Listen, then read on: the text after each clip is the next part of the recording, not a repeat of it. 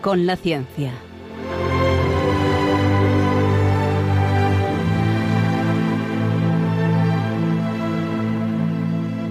Dirigido por Javier Ángel Ramírez.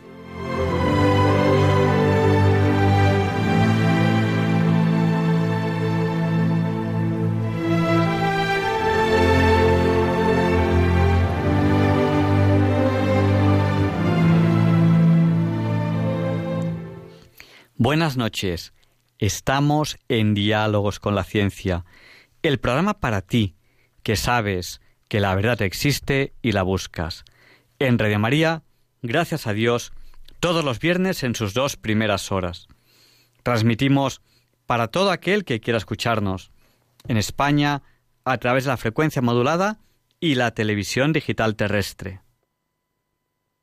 En todo el mundo, a través de Internet, en www.radiomaria.es y también a través de apps, de aplicaciones para dispositivos móviles. Pueden también en radiomaria.es, pueden en el podcast encontrar el histórico de muchos programas de Radio María. Ya saben lo que les voy a decir. Quédense con nosotros porque no van a encontrar un programa más variado en el dial. No tardaremos en abrirles el micrófono a ustedes justo cuando, cuando acabe la entrevista. Ya hay oyentes que se están poniendo en contacto con nosotros porque saben que un poquito antes del programa ya abrimos el WhatsApp, el WhatsApp de Diálogos con la Ciencia. Es el del 8. Recuerden, 8 por 8 64. Pues el WhatsApp de Diálogos con la Ciencia no es un teléfono para llamar, es exclusivamente para WhatsApp. Es el 64 Se lo repito, por si no tenían papel y lápiz y quieren escribirnos un WhatsApp, 64 9 8 8 8 8 7 1 que también es 8. Sí, son, son, son cuatro ocho seguidos. Eh, una oyente hace, hace años, una oyente fiel de este programa, que nos escribía desde hace años, un verano, pues nos dio un pequeño susto porque nos escribió y nos dijo que estaba muy mala, que tenía cáncer y que no sabía si iba a poder escuchar todos los programas de verano. Hay que dar gracias a Dios de que respondió muy bien al tratamiento y sigue siendo oyente de, diálogos con la ciencia. Damos muchas gracias a, Dios por ello. Y bueno, nos ha pedido a través del WhatsApp que por favor que, emitamos una pequeña nota. Dice, como persona afectada nos dice, quisiera dar las gracias a Amancio Ortega por su aportación. Nos dice, no sé cómo hacerle llegar este mensaje, por eso lo envío a Diálogos con la Ciencia. Bueno, pues nosotros lo hemos transmitido por las ondas. Espero que, le, llegue este agradecimiento de, de esta persona que con valentía está luchando contra el cáncer y hay que dar gracias a Dios, hay que dar gracias a Dios que está respondiendo muy bien al tratamiento ya desde hace tiempo y siempre siempre es de, agradecer.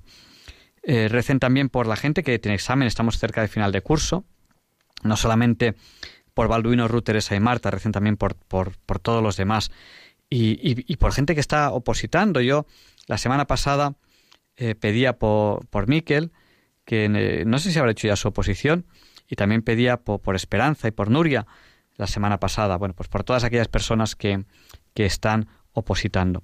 Queremos dedicar este programa de hoy, ya es viernes, quédense con nosotros, solamente les queda un día por madrugar. Queremos dedicar este programa de hoy a dos personas que, que han fallecido. Una de ellas, Eduardo Punset, que es una persona con una formación un poco más de letras, pero que ha hecho divulgación científica. Yo sé que entre los científicos, yo sé que hay algunos que, bueno, que no le gustaba mucho cómo orientaba las cosas. Pero bueno, los, los divulgadores son así. En cualquier caso, Eduardo Punset ha sabido abrirse un espacio eh, en el mundo de la radio y la televisión y eso pues siempre siempre implica pues una, una valía como, como mínimo no entonces bueno pues queremos dedicarle a él el programa. Y también a, a otra persona a Niki Lauda que bueno los que tenemos ya los que peinamos ya alguna cana yo tengo la suerte de que, de que en la cabeza no peino muchas canas, peino en la barba, pero bueno, los que peinamos alguna cana, ya sea en cabeza o en barba, recordaremos a Nicky Lauda. Yo, yo, Yo no recuerdo el famosísimo accidente de Niki Lauda, no sé si, si era muy pequeño o, o quizá no, no, sé, en qué año fue, supongo que ahora nos lo recordarán. Eh, pero bueno, sí que lo recuerdo como piloto admirado por todos los niños. Cuando jugábamos al Scalestrick, todos éramos Niki Lauda. Yo sí me, sí me acuerdo de eso. Y, bueno, era un piloto eh, muy admirado y con su cara deformada por el fuego nos daba mucho que pensar a los niños. A él le recordamos en este pequeño corte que espero que disfruten.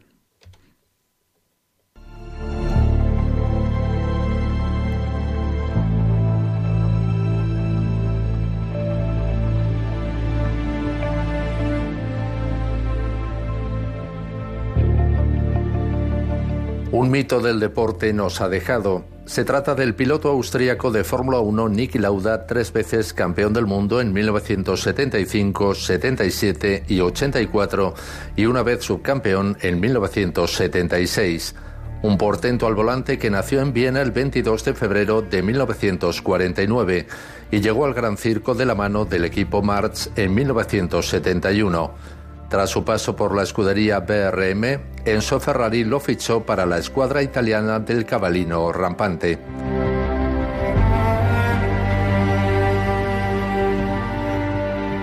Su primera victoria se produjo en el Gran Premio de España, celebrado en el circuito del Jarama en 1974, y su última en los Países Bajos 11 años después. Entre medias, también a los mandos de monoplazas Brabham y McLaren, un total de 25 victorias, 25 poles y 54 podios en 177 carreras. Pero sin duda el gran premio que más le marcó fue el de Alemania en 1976, donde sufrió un grave accidente que le produjo quemaduras de tercer grado y secuelas el resto de su vida.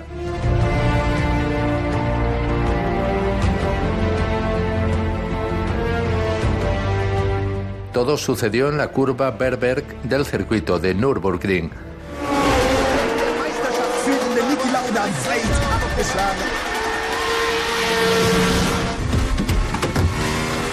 El piloto austríaco perdió el control del coche y se estrelló contra el muro lateral, con tan mala fortuna que el monoplaza empezó a arder.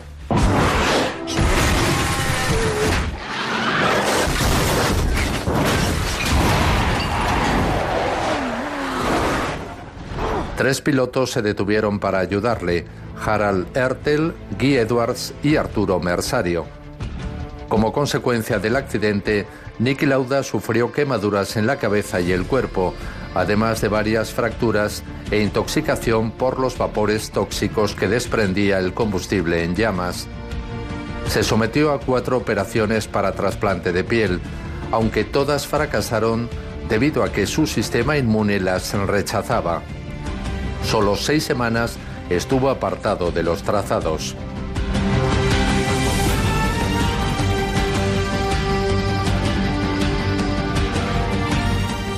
En 1997 se le diagnosticó una insuficiencia renal.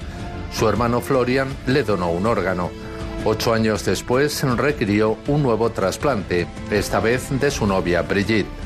Más recientemente, problemas en sus pulmones y una gripe agravaron la salud del campeón austríaco.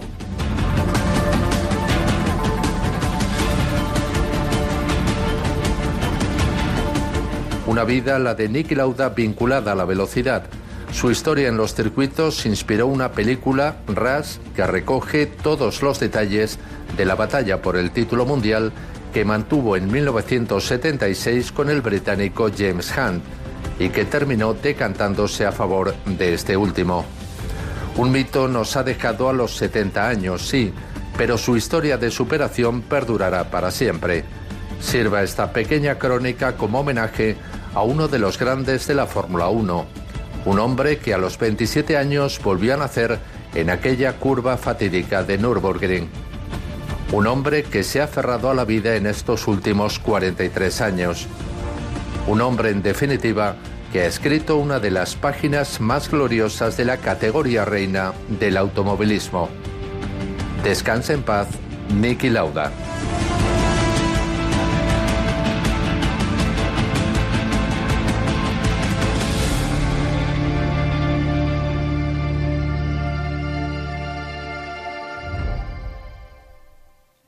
Pues que el Señor acoja en su seno tanto a Niki Lauda como a Eduard Punset. Y con esta canción los niños nos invitan ya a entrar en la entrevista de la semana, que enseguida le damos paso y les aseguro que les va a encantar. Hoy tenemos un tema interesantísimo en la entrevista.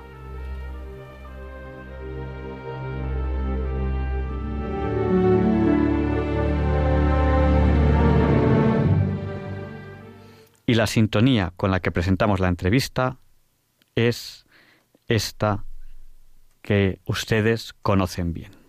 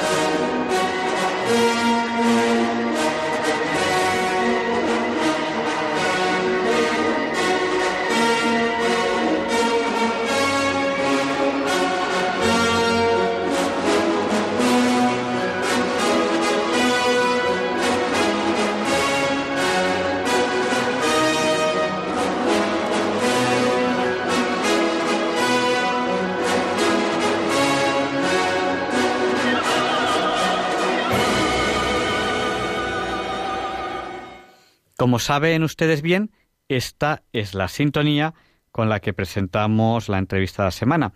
Y hoy tenemos el placer de presentarles a David Fonseca.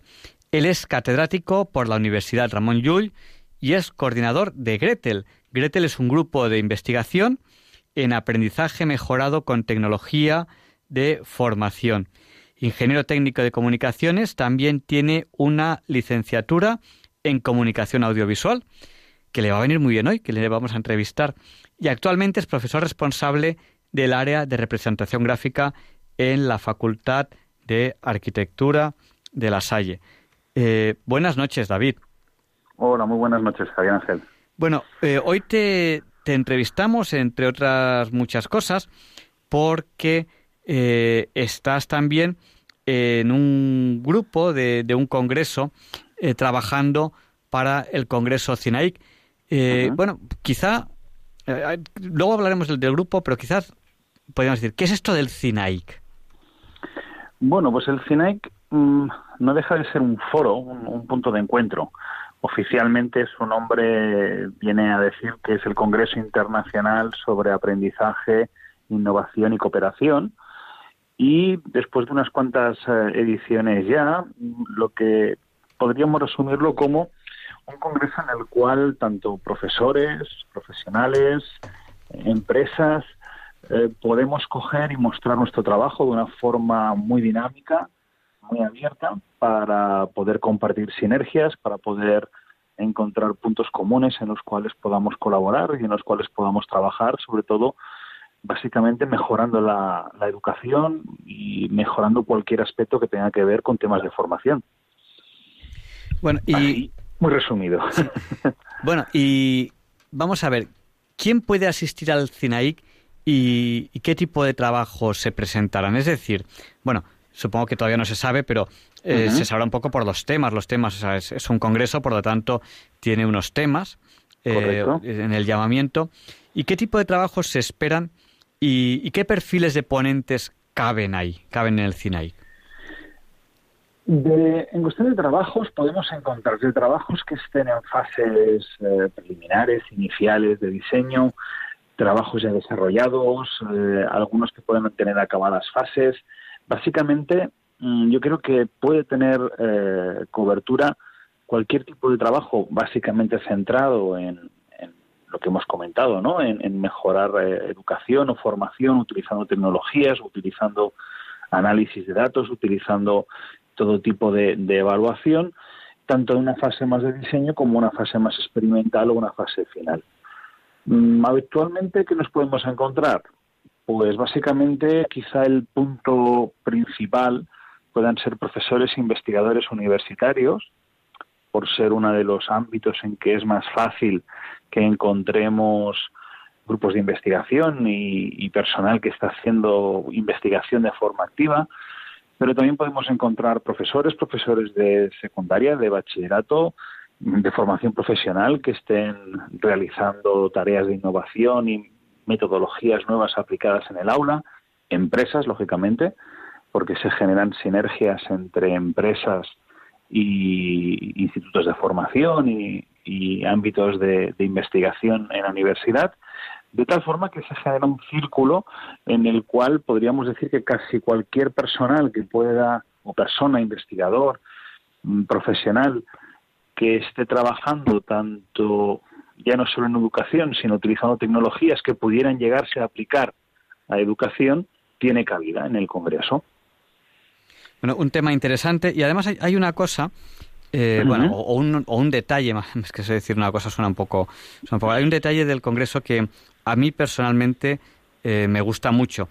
Es un Congreso internacional, con todas las bendiciones que suele tener un Congreso internacional, incluso hay, hay revistas indexadas en Scopus y en JCR que, que ya se han brindado a publicar eh, cuando, cuando salgan los trabajos, los, los, que tengan mayor calidad, que se va, se va, se va a intentar que sean los máximos posibles, porque hay lo que se llama eh, la revisión por pares, o sea, va a, ser, una revisión ciega por pares, con todas las bendiciones que puede tener un congreso internacional. O sea, y hay una cosa que a mí me encanta y es que es en español, lo cual pues nos da eh, pues un cierto respiro a los españoles porque a veces nos cuesta, nos cuesta mucho. A mí personalmente me cuesta mucho publicar en inglés. Entonces, es, complicado encontrar soluciones como estas, ciertamente. Entonces, congresos de este nivel en español, de este nivel como el que tiene el CINAIC, yo creo que no hay tantos. No, no, sé cómo, cómo lo ves esto. Relativamente muy poco, porque sí que podemos encontrar gran cantidad de congresos, pero eh, algo que de cara a los investigadores o profesores universitarios, mm, ya no solamente que tengan un doctorado, sino que luego tengan que entrar en procesos de acreditación, uno de los aspectos primordiales es el poder publicar en revista.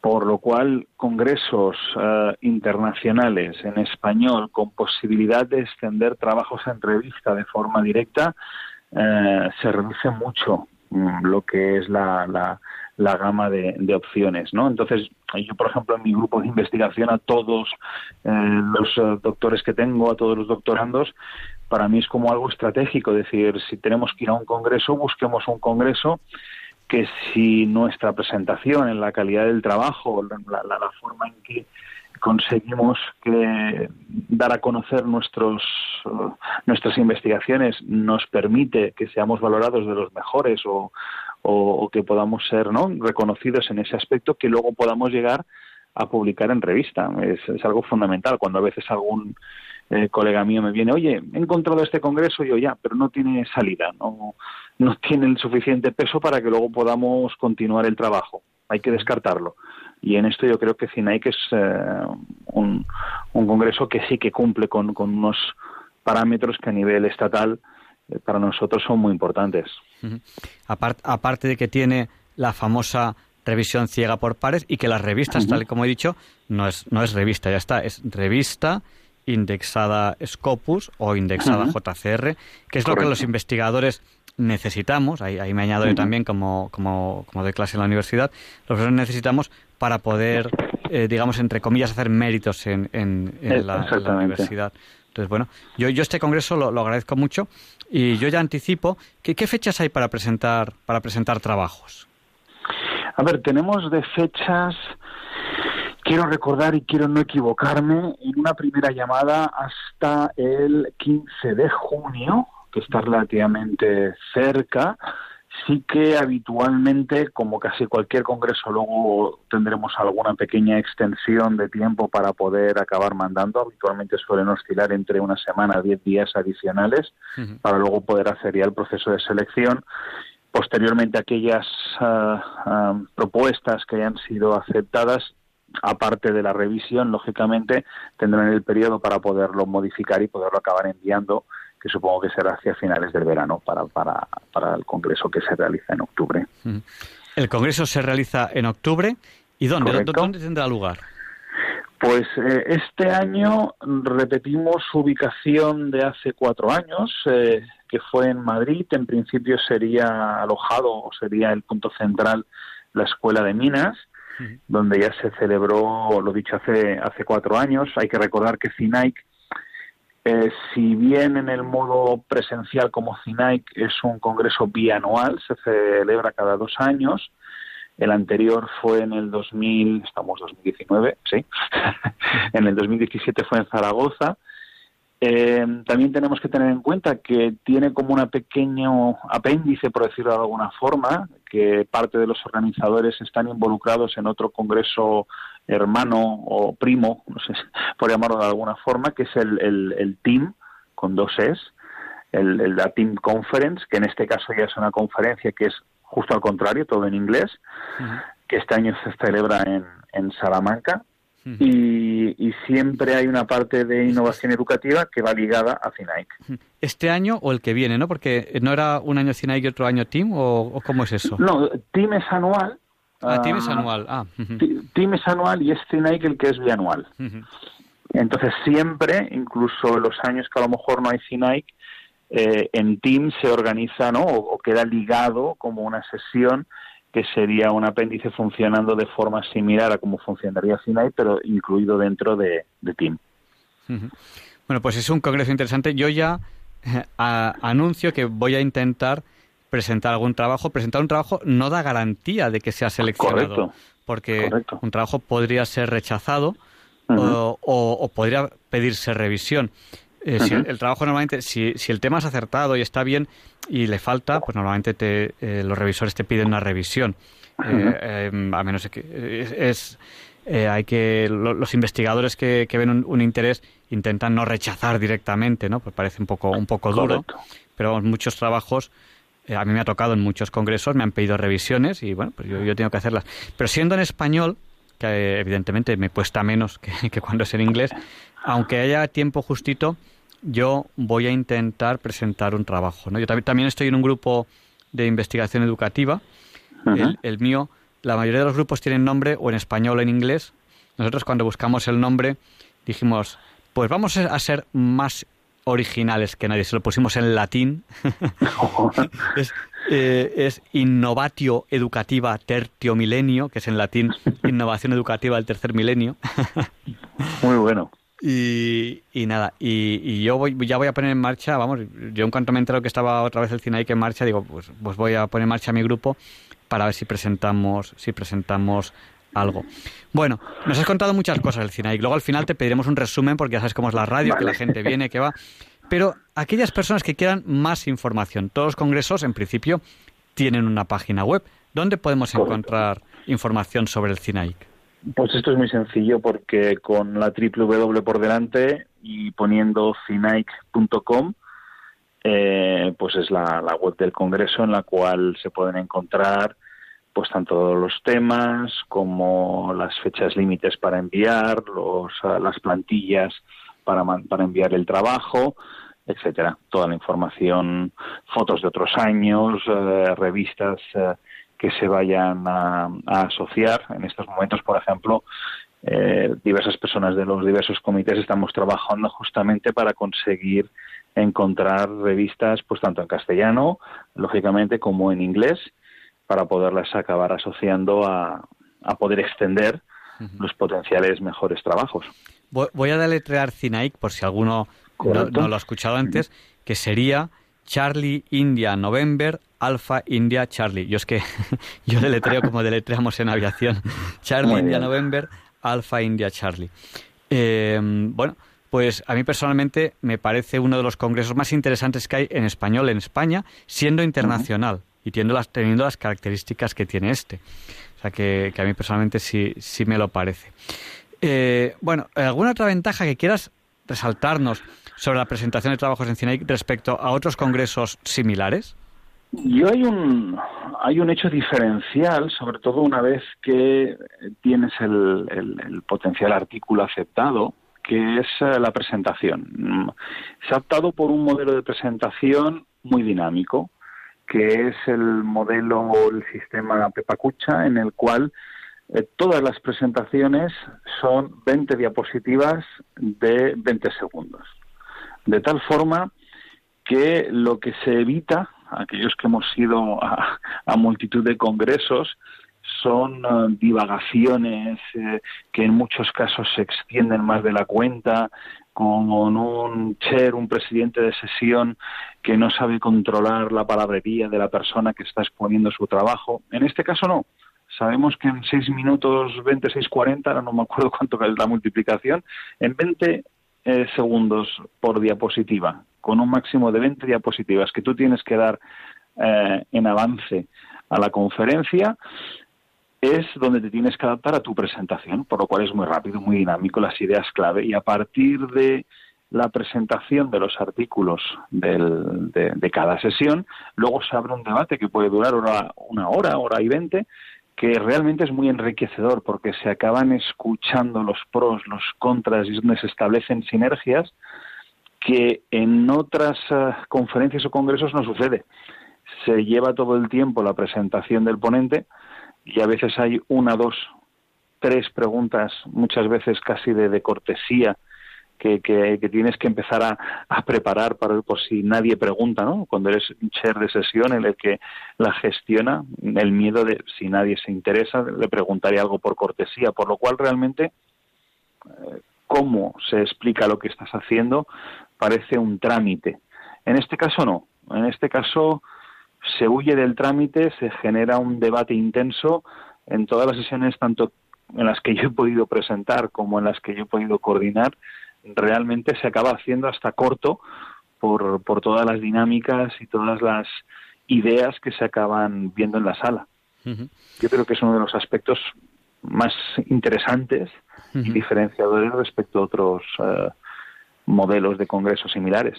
y, y, una ventaja, porque obliga al ponente a esforzarse mucho en resaltar lo interesante de, de, Su, de, su, ponencia, ¿no? Porque tiene un tiempo limitado. Luego habrá preguntas, ¿vale? Y en las preguntas pues podrá un poco aprovechar para, para pero, pero el tiempo es para todos igual, concreto, con unas diapositivas breves de, de 20 segundos, 20 diapositivas, o sea que eso es un acierto porque nos obliga, a los, yo si, si, consigo ser ponente, que lo voy a intentar, pues nos obliga a esforzarnos a, bueno, a, a sintetizar mucho y a sacar brillo de aquello que pensamos que es interesante de, de, lo que de lo que vamos a el, el, concepto además está muy ligado con temas de comunicación audiovisual. Eh, las, las ideas fuertes las ideas que pueden atrapar a una audiencia eh, tienen que estar en los primeros 30 segundos de, de, cuando te pones a hablar de un speech y, y más allá de los dos minutos y medio tres minutos la atención decae. En este caso que estamos, o que se intenta, pues, que practica el, prácticamente antes de llegar a ese momento de decaer en la atención de lo que te están explicando, el 50% de tus ideas fundamentales las has tenido que transmitir si eres lo suficientemente hábil, yo he llegado a ver personas que han utilizado dos diapositivas que iban pasando, era la misma diapositiva que se iba repitiendo cada 20 segundos, porque tenían una idea muy concreta en lugar de empezar a enseñar datos y gráficas y elementos que realmente eh, no tienes tiempo de abarcar en, 20, 40, 60 segundos efectivos de, de visualización.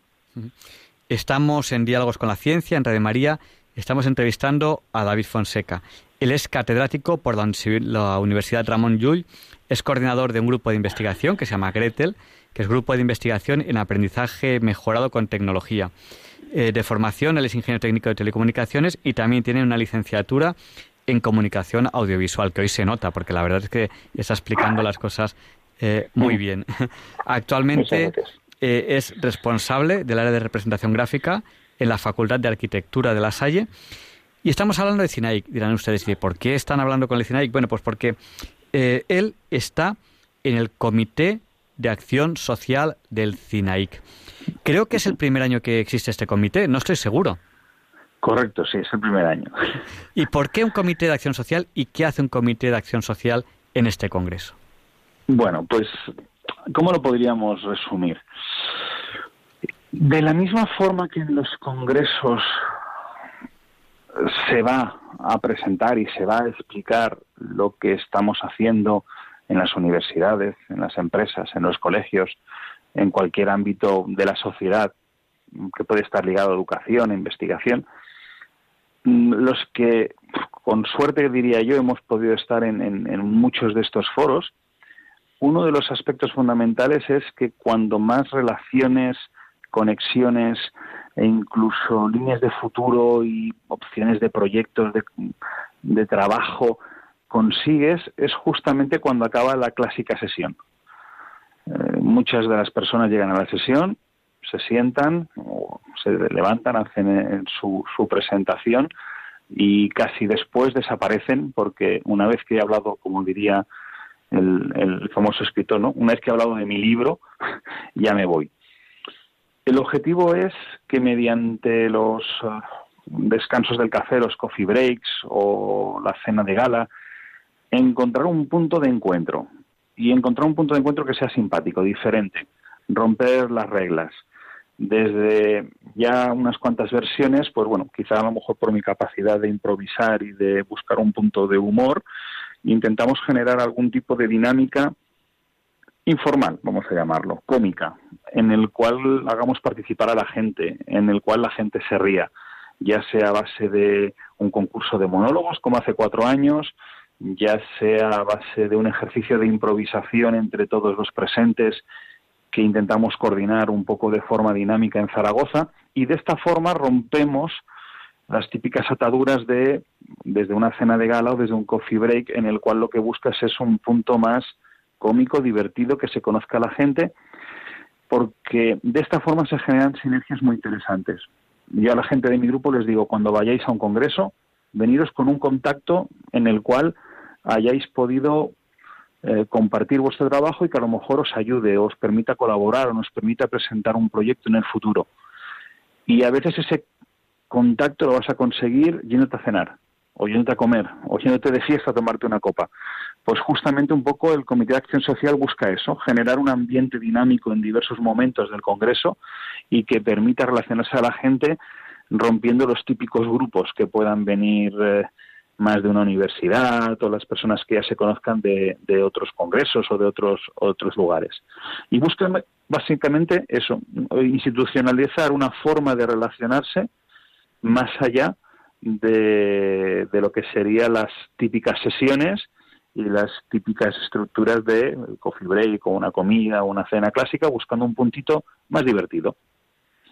Bueno, estoy, bueno, estamos hablando de, de CINAIC con, con, David Fonseca. El CINAIC eh, es un congreso que es Congreso Internacional sobre Aprendizaje de Innovación y Cooperación. Tendrá lugar en Madrid y eh, se pueden presentar trabajos hasta el día 15 del mes que viene. A mí me ha parecido interesantísimo lo, lo, que ha explicado y yo sí lo voy a presentar. Estoy viendo las fechas. Ahora mismo estoy con la página web abierta, que es www.cinaic.com y veo que es el 9, 10 y 11 y veo con, que seguro que la cena de gala es el día 10 y si Dios quiere tendré programa de radio. si Dios quiere, si de María quiere y si los oyentes quieren. Así que, que bueno, si asisto al congreso, pues me llevaré un tupper, me tendré que llevar un tupper para la cena de gala y acabaré la cena aquí, aquí en el, en el programa. Eh, bueno, pues vamos a abrir el micrófono a, a los oyentes. Yo, quiero hacer alguna, alguna pregunta más a, David Fonseca, pero apunten si quieren, si quieren llamarnos, si quieren preguntarnos algo. Piensen que a lo mejor tienen algún familiar que le puede interesar el Congreso, sobre todo si es una persona que trabaja en nuevas tecnologías o en educación. Y, bueno, pues si es así, apúntense la dirección de la página web para decírselo mañana o cuando sea, porque todavía hay tiempo para presentar trabajos. A mí me ha parecido interesantísimo. Además de que yo creo que es uno de los congresos eh, de más alto nivel que hay en España en español y eso, eso es muy interesante y, con, con, revistas indexadas asociadas, o sea, me parece realmente un congreso muy interesante. Bueno, pues nuestro número de teléfono, cojan papel y bolígrafo por si quieren, si quieren llamarnos, es el 91 005 94 19. Se lo repetimos por si no tenían papel y lápiz a mano en estos momentos. 91 005 94 19. Empezamos ya a recibir llamadas, pero yo mientras recibimos estas primeras llamadas, que, que, pues, que empezamos a gestionarlas, yo quería preguntarle a David Fonseca, ¿qué relaciones tiene este Congreso, el CINAIC, con otros ámbitos eh, y acciones de investigación? Eh, que puedan ser de interés, por ejemplo, para profesores, investigadores, empresas, etcétera. Bueno, pues sobre todo un poco ya lo, uno de los aspectos ya lo hemos comentado hace un, momento, ¿no? tenemos o hay otra rama asociada como puede ser el Congreso del TIM, en el cual eh, miembros del comité, tanto organizativo, editorial, científico, están involucrados. En este caso es otro congreso anual, también indexado, en el cual sí que estamos o sí que es todo eh, en, inglés, también con revistas asociadas, en eh, colaboración con lo que son los coordinadores del, Congreso, como es Ángel Fidalgo, Marisa Sainz Echalauce, Francisco García Peñalvo de, de, la Universidad de Salamanca, de la Universidad de Madrid, de la Universidad de Zaragoza. Estamos organizando desde hace cinco o seis años sesiones especiales en el Human Computer Interaction, eh, que es un congreso a nivel mundial que se celebra de forma rotativa anualmente. Estamos hablando a lo mejor de, palabras mayores, un congreso con 2.000, 2.500 personas registradas y que poco a poco hemos, eh, nos hemos hecho un hueco generando una sesión justamente en temas de formación, en temas de educación, tecnología aplicada a educación, en este caso en un foro más amplio a nivel mundial, y que nos ha permitido posicionarnos a, la hora también de conseguir números especiales en revistas indexadas. Recientemente, o ahora está en proceso de salir el número que hemos eh, trabajado el último año y medio en Universal Access in Information Society, una revista JCR de cuartil 3. Parece ser que vamos a intentar solicitar otro número el equipo que está involucrado para conseguir justamente asociarlo a acciones como puede ser CINAI, como puede ser DIM. Por lo cual, como se puede ver, no tenemos diversas escalas y diversos ámbitos, intentando buscar las salidas para cualquier tipo de persona interesada en publicar y en exponer su trabajo desde un punto de vista científico. Bueno, pues eh, un, tema interesantísimo. Eh, vamos a terminar ya dentro de nada la entrevista. Eh, si algún oyente quiere llamarnos para preguntarnos cualquier cosa, les recuerdo el teléfono 91 005 94 19. Algunos oyentes nos han escrito eh, para, que, para que les saludemos. Bueno, pues aquí también vamos a saludarles. Nos ha escrito, eh, por ejemplo, Maritrini desde Granada, o desde Navalcarnero, Santiago, o Clara desde, desde Cádiz. Nos comentan que les está pareciendo muy interesante el tema del que estamos hablando y que se lo van a comentar a lo mejor a algunos profesionales, compañeros suyos, pues que a lo mejor ahora mismo no están escuchando el programa. El programa estará enseguida colgado en el podcast de Radio María, en www.radiomaria.es, en el podcast. Eh, lo digo porque si alguien dice, oye, eh, que hablaron de un congreso de, pues, de ciencia, de tecnología, eh, de docencia, pues ahí alguien nos, puede, nos puede escuchar. De todas maneras, con la potencia que tiene la web, entrando en www.cinaic.com, pues ahí encontrarán toda la información de, del Congreso que a mí personalmente me parece muy interesante. Bueno, pues David, que estamos hablando contigo de, de, este, de este interesante Congreso. Para aquellos oyentes, porque la radio es así, que llegan eh, a la entrevista con la entrevista empezada, ¿no? A lo mejor están conduciendo, les saludamos, conduzcan con precaución, están pasando de una emisora a la otra de repente ven que estamos hablando aquí de un congreso y nos están escuchando. ¿Cómo podríamos resumir de lo que hemos hablado? Porque algunos se han perdido la entrevista al principio, a lo mejor alguno acaba de llegar ahora mismo. ¿Cómo podemos resumir un poco de lo que hemos hablado de forma muy breve? Bueno, aquí lo más importante es, estamos trabajando, intentando modificar un método de aprendizaje, queremos añadir una innovación educativa, estamos utilizando analíticas de aprendizaje, Estamos evaluando un método o cómo utilizar una tecnología en clase que no la habíamos hecho anteriormente. Esa tecnología puede ser emergente, realidad aumentada, realidad virtual, gamificación, un laboratorio virtual, tutorización, mentoría, coaching. Eh, estoy intentando mejorar una formación profesional, una formación empresa, buscando mayor motivación del estudiante, que el estudiante acabe la formación, que no haya abandono. Mm, trabajamos con un MOOC.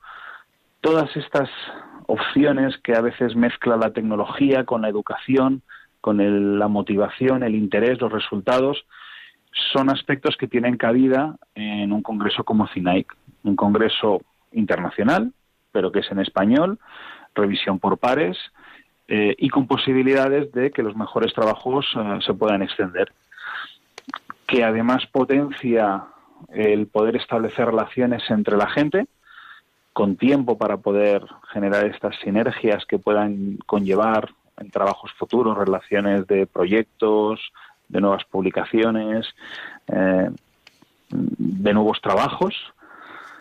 Y en mi caso como coordinador del Comité de Acción Social, con alguna sorpresa en la cena de gala, para tener un ambiente más distendido y que pueda favorecer justamente ese tipo de relaciones. No puedo hacer spoilers. Pues muchísimas gracias. Y, bueno, a vosotros. Eh, yo haré lo posible por estar físicamente en el, en el, en el Congreso. Voy a empezar ya desde ahora mismo a, trabajar en ello. Eh, me quedan, estaba calculando, no, llega a 20, sí, eh, unos 20 días o así, para empezar, para, para preparar, para preparar el, el paper que quiero presentar al Congreso. Vamos a dar paso a una llamada que nos ha llamado al 91005 9419. Díganos, el micrófono es suyo. Hola, buenas noches. Buenas noches, buenas noches, gracias. Es una oportunidad valiosísima el poder escucharles. eh, quería preguntarle a David si, por ejemplo, como dice que es internacional, si, por ejemplo, personas que viven fuera del país eh, pueden presentar los proyectos, enviarlos y en caso de tener la oportunidad de, exponerlos, ¿qué facilidades hay, por ejemplo, para que puedan estar presentes en esa ocasión de octubre? Perfecto, pues le, respondemos, le respondemos eh, en antena si le parece bien. Súper, y que sigan siendo guiados eh, con éxito y para siempre preparados para toda buena obra. que Dios los bendiga muchísimo. Muchísimas gracias. gracias. Bueno, pues David, aquellas personas eh, que estén lejos, ¿cómo pueden hacer para presentar trabajos? Bueno, al final, eh, una de las ventajas que comentábamos es lo que anteriormente se, ha citado, ¿no? la presentación la podemos mandar, se debe mandar en anticipación, o sea, por anticipado, para que eh, el share de la sesión la pueda cargar, de tal forma que de manera online, de manera virtual, la persona pueda, una de dos, o hacer la presentación mientras está corriendo el, eh, la dicha presentación de forma automática, porque realmente los presentadores no estamos con un mando pasando a la diapositiva, está todo programado, y a partir de aquí luego interactuar de forma online con vía cámara, vía Skype, por decirlo de alguna forma, cualquiera de las tecnologías, eh, con lo que es la sesión, mm, de tal manera de que eh, a día de hoy ya, gracias a Dios, la mayoría de conferencias están utilizando justamente este sistema para personas que a lo mejor tengan problemáticas de, viaje o los viajes sean muy costosos, ¿no? Pues justamente eh, una vez que está aceptado el artículo y yo tengo que mandar la presentación, la presentación la voy a poder hacer tanto de forma eh, hablada, en directo, vía online, o incluso pregrabada a nivel de vídeo, incluso pudiendo participar posteriormente, ya sea en chat o ya sea entrando en directo. Mm. Lo que es importante, lo digo porque yo he asistido a congresos, a mí me gusta asistir cuando puedo, pero a veces no puedo y entro, entro, por estas nuevas tecnologías, que el mérito eh, de, asistir al congreso y de presentarlo es el mismo, es decir, que, Correcto, eh, que un profesor que tiene que hacer méritos y todo esto, pues, pues, le cuenta le cuenta lo mismo. Exactamente. Vamos a dar paso a la siguiente llamada que nos ha llamado también al 91 005 94 19. Si van a llamarnos, aprovechen porque estamos terminando la entrevista. No tarden. Al 91 005 94 19. Y nos ha llamado también Antonia. Buenas noches, Antonia. Hola, buenas noches. Mire, yo la verdad es que me lo he visto la, muy interesante. No me entera muy bien exactamente porque yo de eso no entiendo apenas, ¿no? Pero me ha parecido que se refería a, a que que ellos lo que están haciendo es para, para mejorar la, la enseñanza. ¿Se referían a los niños o se referían a los ya más mayores? o Es que no sé yo si, vamos, mm, se refiere a quien se refiera, pues es una cosa interesantísima, ¿no? Para, si, si es para mejorar, ¿no? Mm, es para, por ejemplo, ya que tengo un nieto que, mm, que nos hemos enterado ahora que tiene una lateralidad, no sé cómo exactamente lo que significa eso. Y si tiene algo que ver, que si eso puede beneficiar a ese, a unos niños así, a ese tipo de... Le, no sé. Le, respondemos a yo, yo, creo que en otra dirección. La... yo, yo, creo que quizá la pregunta es, ¿hay temas en el Congreso para en niños? ¿Hay temas en el, para, para docencia de niños? ¿Hay temas en el Congreso para docencia de adultos? ¿Hay, tema, eh, ¿Hay temas en el Congreso para docencia de eh, personas que tienen algún tipo de dificultad? Pues, pues, sí, eso, eso, eso. Perfecto. Le respondemos por antena si le parece bien. Y también si podían rezar por una hija mía que se ha quedado embarazada, ya eh, este sería la quinta cesárea. Como al principio se ha pedido por los que pues, los que iban a positar y todo eso, pues también pedí por eso, ¿no? Porque pues, pues felicidades, felicidades, felicidades por, lo valiente que es con la quinta cesárea y vamos a pedir al Señor que, todo vaya bien. Necesita que, que, lo ayuden, sí, sí. Y gracias a Dios eh, la medicina avanza y las tecnologías avanzan, pero vamos a pedir por ello. Se, Muchas gracias. Se lo encargamos a nuestros a nuestros oyentes. Y, también, por eso por eso llamo, porque sé que lo escucha mucha gente. Hay una persona que que no ha querido decirnos quién es, pero que tiene un examen mañana. Dice, oye, que pidan por mí. Digo, y digo, ¿pero quién es? Dice, no, no, no, no quiero deciroslo y tal. Digo, porque, porque mi madre no sabe que me examino. Y digo, bueno, pues nada. bueno, pues muchas gracias, ¿eh? Gracias. Buenas noches. Adiós, buenas noches. Bueno, pues, eh, David, eh, no sé si tenemos luego alguna llamada más al 91-005-9419, que tienen que hacerla ya, si nos llaman. Pero, ¿qué le podemos decir a Antonia, que nos ha preguntado un poco sobre, sobre los temas. ¿Hay temas específicos para niños, hay temas específicos para mayores, hay temas específicos para gente con algún tipo de dificultad? Sí, sí mira, si me apuras, justamente eh, uno de los ámbitos de mayor innovación es niños, personas con enfermedades, personas con algún tipo de discapacidad, personas con algún tipo de necesidad adicional. Entonces, nos podemos llegar a encontrar con estudios y trabajos que justamente están focalizados en este ámbito. Por ejemplo, en mi grupo, actualmente aquí dentro de, Cataluña, con lo que son las escuelas de la Salle, se está llevando un proyecto piloto para implantar robótica en escuelas de primaria. De tal forma que uno de los potenciales artículos, ya veremos si nos da tiempo a acabarlo o no, sería explicando la experiencia de cómo los alumnos de primaria potencian su aprendizaje utilizando conceptos de robótica básica. Eh, hace tiempo yo hice un estudio con alumnos de universidad que en este caso tenían déficit de atención, qué tipo de sistemas visuales les permitían estar más focalizados o más atentos a lo que eran los contenidos personas con, ya no sé si con la lateralidad va a haber algún tipo de, propuesta, pero sí que es fácil encontrar justamente todo tipo de estudios, desde infantil, primaria, secundaria, bachillerato, FP, eh, universitarios, eh, personas grandes, personas mayores, perdón, de tercera edad, en la cual cómo interactúan con tecnología o cómo aprenden según qué tipo de contenidos hay que, no hay que olvidar que todas las conferencias, todas las sesiones, todas eh, las charlas eh, de congresos anteriores de CINAIC también se encuentran en YouTube. Es decir, buscando en CINAIC las eh, presentaciones, perdón, buscando en YouTube las presentaciones de congresos anteriores, se pueden acceder de manera online a lo que están haciendo los investigadores, profesores, empresas que se han presentado en anteriores ediciones del Congreso, por lo cual todo lo que se vaya a presentar va a estar grabado, va a estar disponible Las actas se publican en, en Creative Commons, es decir, disponibles de forma gratuita, sin pago, descargables desde la web, por lo cual todo tipo de trabajo ya sea ¿eh? la presentación como el, el, artículo escrito con mayor detalle, va a estar disponible para ya no toda la comunidad científica, para todo el mundo. Bueno, eh, Antonia, no sé si, si, le hemos respondido suficiente. Antonia, bueno, pues está, está ahora mismo en el aire, pero... Un momento, un momento, es que lo, se lo dije, se lo lleva al teléfono y me lleva la cuchara.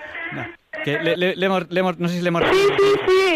Sí, ya, ya mi marido se ha encargado de buscarme algo. Muchísimas gracias. Muchas gracias, ¿eh? Y vamos, y vamos, a dar paso a otra llamada que me acaba, me acaba de decir el nombre y ya se me ha olvidado porque se ha sido despistado. Me he puesto con Antonio y se me ha olvidado. Eh, buenas Nada, Ángeles. Ángeles, es verdad, Ángeles. Con un nombre tan bonito como ese. Eso digo yo. Díganos. Esto, mire, le quería decir al, al pedagogo, este señor, que en, en, la cuestión de dificultades de aprendizaje, yo creo que Cataluña en concreto tiene unas dificultades porque muchos niños no pueden ejercitar la lengua materna. Hay una, una cuestión muy fácil de resolver y es que en las cuestiones disciplinares, en las que manda el ministerio, en, los, en las inspecciones altas y esto, se dejan unos papelitos donde hay dificultades de horario, de número de horas que se da a la, a la lengua, por ejemplo, que habla la mitad de la, por lo menos, de Cataluña, habla, eh, tiene un idioma, una lengua materna en el, del castellano. Y esos no se les da las horas necesarias. Al contrario, lo que se está haciendo es destruir esa lengua, lo que se está haciendo es imposibilitar el aprendizaje y después de buscar muchas técnicas y sofisticaciones, en lo fundamental sabemos que no estamos siendo fieles a la mejora de esos niños. Gracias. Pues, pues muchísimas gracias, Ángeles. Pues nada, eh, yo, yo, creo que terminamos la, la, entrevista. Vamos a hacer un pequeño resumen otra vez, para, que, para aquellos oyentes que han llegado un poquito tarde, y le vamos a dar eh, también un poco eh, para que se despida don David Fonseca. En principio ya no nos da tiempo a más llamadas y había alguien más que estaba llamando, pero bueno. David, respondemos si quieres a, esta llamada, hacemos un pequeño resumen con cuatro cositas y, y, yo creo que lo bueno también es que recordemos a los oyentes, muy breve, dónde pueden encontrar información de este congreso, cuáles son un poco las fechas en que va a tener lugar, las fechas límites y algunas de sus ventajas. Sí, un poco para, para, terminar la entrevista. Vale, el, el, Congreso, toda la información para poder opositar, por llamarlo de alguna forma, de que hablábamos de oposiciones, para poder presentar cualquier trabajo, eh, se puede encontrar por Internet en www.cinaic, tal y como suena, acabado en c.com. Eh, Está abierta lo que es la llamada de artículos a lo que sería hasta junio, a mediados de junio, aunque esperemos que a lo mejor se pueda extender algunos días más. Y el Congreso se realizará, si no me equivoco, la segunda semana de octubre, del 12 al 14, del 10 al 12. Ahora estoy. Es de un miércoles a, un viernes. a ver, un momentito, porque lo, tengo justo aquí abierto, porque he abierto Cineic, que es Charlie India November, Alpha India Charlie, cinaic.com, lo tengo aquí abierto, 9, 10 y 11 de octubre, que justo, que yo, yo me quejo, de una queja formal, porque la cena de gala coincide con el jueves, y el jueves había hecho que venía aquí a la radio.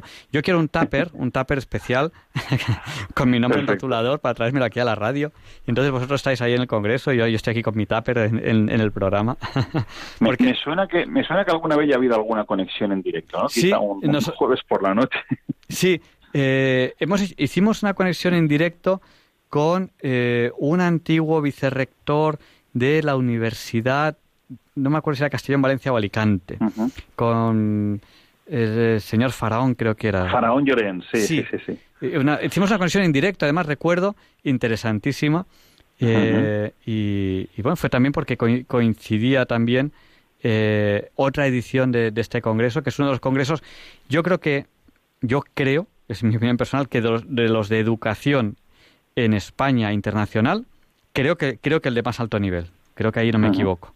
Y aprovechamos y aquí en Diálogos con la Ciencia algo de este estilo no lo dejamos escapar. Hicimos una conexión en directo. Muy bien. Este año también podemos hacerlo. Bueno, o sea, habrá que buscar un voluntario. Este año también, también podemos hacerlo. Exactamente. Bueno, pues disculpa que, que, que te cortas, estaba haciendo un, resumen. No, y básicamente no la opción de poder presentar cualquier tipo de, trabajo centrado justamente en lo que comentamos, en evaluar, implementar, diseñar, explicar tanto resultados como procesos y sistemas que ayuden a todo tipo de aprendizaje de cualquier tipo de nivel, con cualquier tipo de eh, problemática social, física, eh, en cualquier tipo de, ámbito.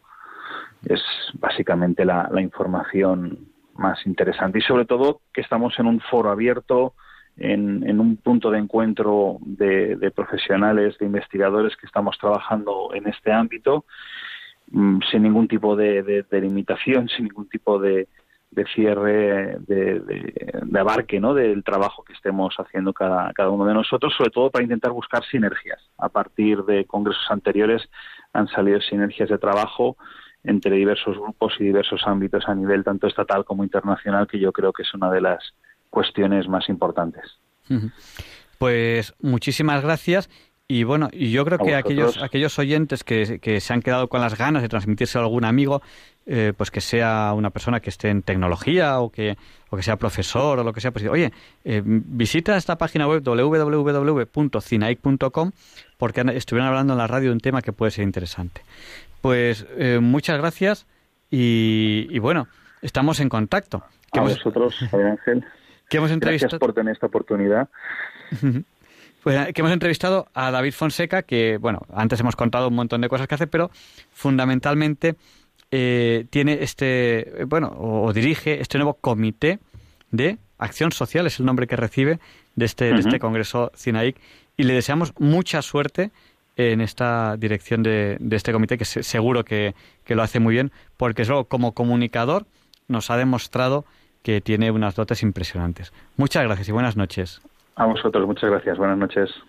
Y a continuación, Leonardo Daimiel Pérez de Madrid nos presenta la sección Pensar y Sentir.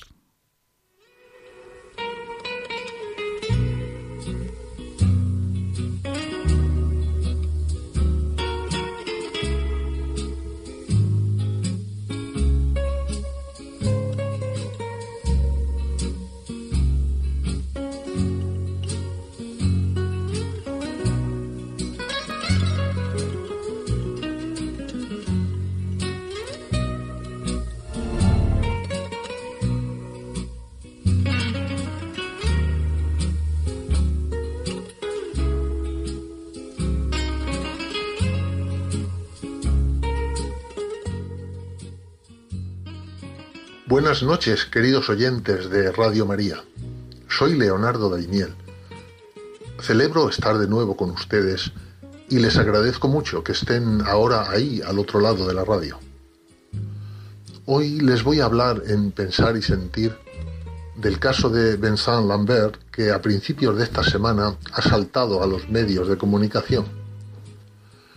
Vincent Lambert es un hombre de 42 años que vive en Francia el cual sufrió un accidente de moto en el año 2008 y como consecuencia quedó tetrapléjico, aunque no está en coma. Los cuidados que recibe no pueden ser calificados de ninguna manera como ensañamiento terapéutico, como suelen decir los partidarios de la eutanasia.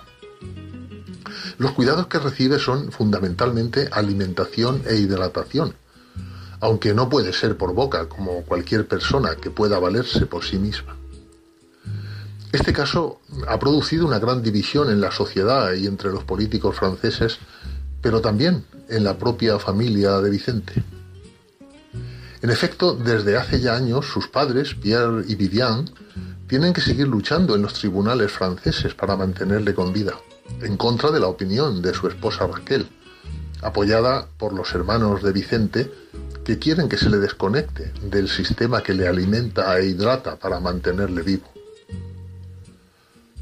un grupo de 100 juristas franceses ha pedido que no se le retire la hidratación y la alimentación con estas palabras. Vincent Lambert no está en estado terminal, no padece una enfermedad incurable, tras un grave accidente, está en una situación terrible de dependencia absoluta, la de un ser humano que puede continuar viviendo simplemente con recibir los cuidados a los que toda persona tiene derecho y que deberían incluir ser alimentado e hidratado, considerados por la ley como tratamiento. Sin embargo, los médicos del hospital de Reims, donde Vicente está ingresado, decidieron sedarle y retirarle la hidratación y la alimentación para dejarle morir.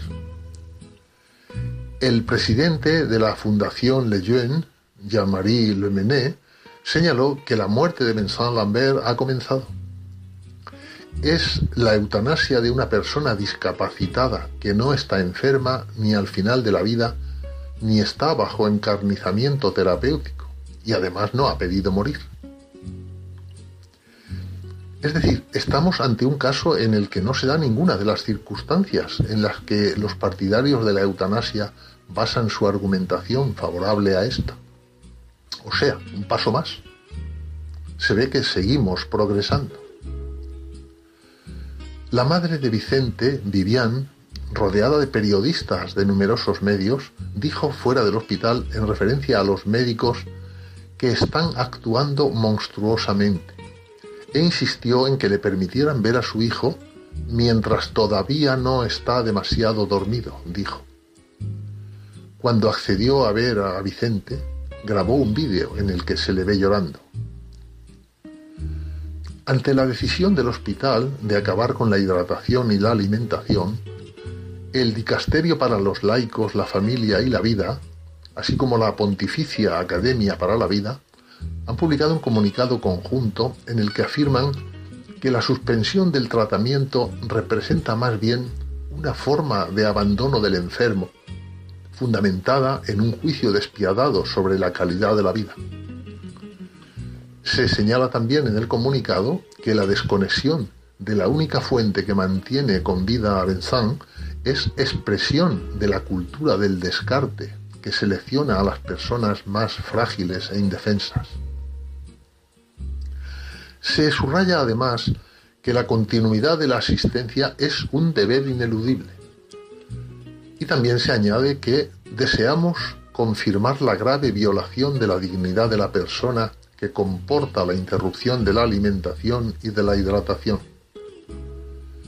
El estado vegetativo es efectivamente un estado patológico ciertamente grave que a pesar de ello no compromete en modo alguno la dignidad de las personas que se encuentran en esta condición, ni sus derechos fundamentales a la vida y a los cuidados entendidos como una continuidad de la asistencia humana básica. Asimismo, se recuerda que la alimentación y la hidratación constituyen una forma de cuidados esenciales proporcionados siempre al mantenimiento de la vida. Alimentar a un enfermo no constituye nunca una forma irrazonable de obstinación terapéutica mientras el organismo de la persona pueda absorber nutrición e hidratación, salvo que cause sufrimientos intolerables o resulte nociva para el paciente. Los padres de Vicente quieren sacarle del hospital de Reims y trasladarle a un centro especializado para personas con grandes discapacidades pero los médicos de dicho hospital en el que ahora está se oponen a ello. ¿Podría calificarse esta actitud como ensañamiento eutanásico? Los padres dirigieron también una carta abierta al presidente de Francia, Emmanuel Macron, para que impida la muerte de su hijo. El mandatario respondió que hoy, como presidente de la República, no me corresponde suspender una decisión que surge de la apreciación de sus médicos y que es conforme a nuestras leyes. Tras una serie de consideraciones genéricas y de frases bonitas, añadió que hoy le debemos una cosa a Vincent Lambert y a su familia, el respeto a su intimidad y su dolor. Por su parte, el Papa Francisco pidió rogar por cuantos viven en estado de grave enfermedad Custodiemos siempre la vida don de Dios desde el inicio hasta su fin natural. No cedamos a la cultura del descarte. Horas más tarde, la Corte de Apelaciones de París rechazó la decisión de esos médicos y ordenó que se repongan los soportes vitales a Vincent. La decisión de este tribunal está basada en la recomendación del Comité de los Derechos de las Personas Discapacitadas, que depende de la ONU, el cual pidió tiempo para estudiar a fondo el caso. Los jueces de apelación han considerado que Francia, firmante de una convención de la ONU sobre los discapacitados, está obligada a cumplir lo dispuesto por este comité, aunque hay otros juristas que están en desacuerdo con ello. El asunto podría llegar otra vez al Consejo de Estado, que es la máxima instancia legal francesa. De momento, esta decisión significa una prórroga de seis meses. El abogado de los padres, asumiendo que la situación se parece en cierto modo a un importante partido que han empezado perdiendo, ha exclamado lleno de optimismo. Hemos comenzado la remontada.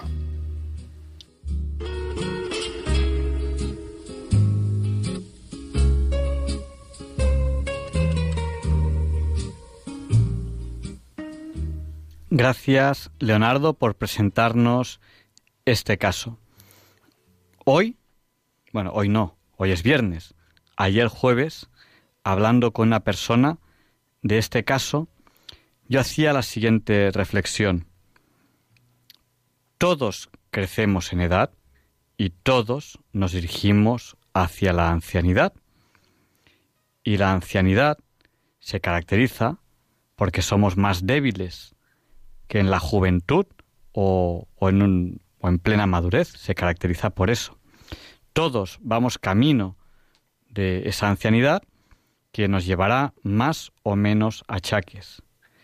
Lo que me parece absolutamente increíble es que seamos tan fáciles de convencer que nos están vendiendo la moto de que matarnos cuando seamos mayores es lo mejor para nosotros.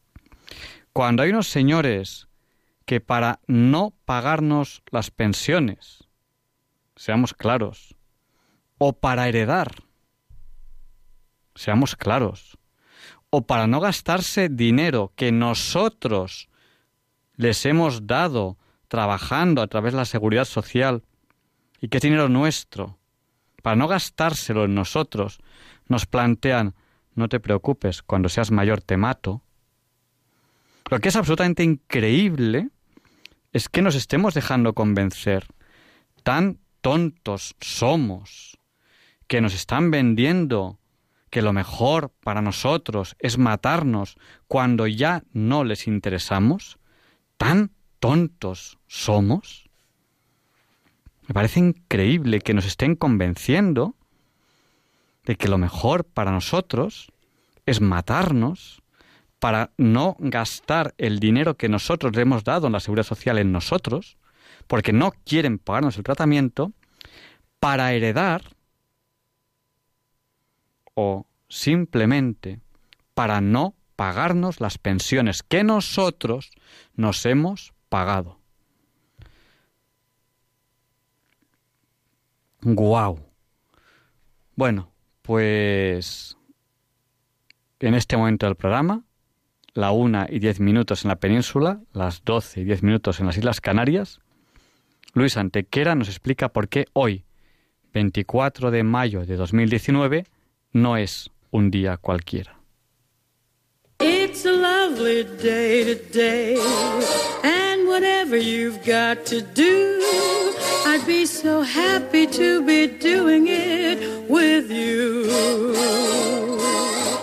But if you've got something that must be done, and it can only be done by one, there is nothing more to say.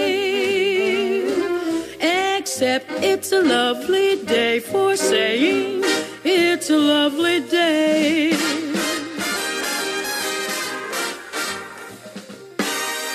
No, Javier Ángel, no directos compañeros de Diálogos con la Ciencia, no, queridísimos oyentes de Radio María, claro que no es un día cualquiera, ningún día es un día cualquiera.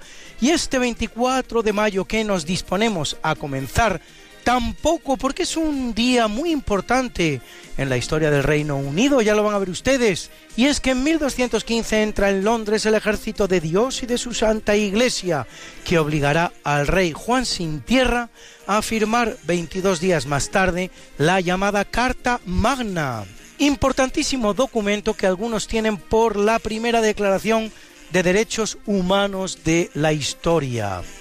Algo más que cuestionable, existiendo incluso en nuestro país algún documento más antiguo que constituye en sí mismo una declaración de derechos. Y en 1337 Felipe VI de Francia arrebata el antiguo condado de Guyena a los ingleses dando comienzo a la llamada Guerra de los Cien Años, que dura en realidad 116, la cual enfrenta a Francia e Inglaterra y termina con la expulsión de los ingleses del territorio continental principalmente francés. Y en 1689 el Parlamento británico aprueba el Act of Toleration o Ley de Tolerancia, que a pesar de su nombre, así se hace política, reafirma la prohibición de culto a los católicos británicos. Y en 1778, gracias a la labor desarrollada por el norteamericano Benjamin Franklin, Francia declara la guerra a Gran Bretaña, que se halla en plena lucha contra las colonias estadounidenses que pretenden su independencia.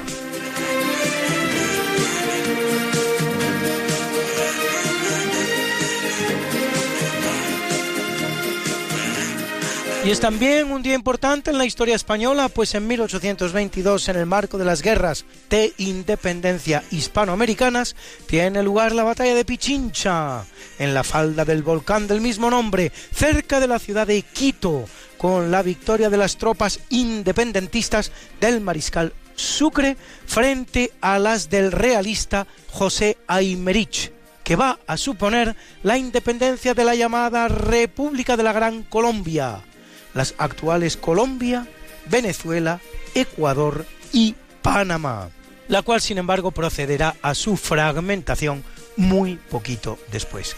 En 1823 los llamados 100.000 hijos de San Luis, al mando de Luis Antonio de Borbón, duque de Angulema, entran en Madrid poniendo fin al período llamado del trienio liberal. En 1857 se lleva a cabo en España el primer censo de población considerado moderno. Si bien, y aunque con criterios diferentes, ya antes tan pronto como el siglo XVI se habían realizado otros. Y en 1876, reinando Alfonso XII y con Cánovas del Castillo como presidente del Consejo, el Congreso de los Diputados español aprueba la Constitución que, vigente hasta la Segunda República, aunque suspendida en 1923 por el gobierno de Primo de Rivera, es hasta la fecha la más longeva de nuestra historia. Y en 1928 se inaugura el servicio telefónico entre España y Reino Unido.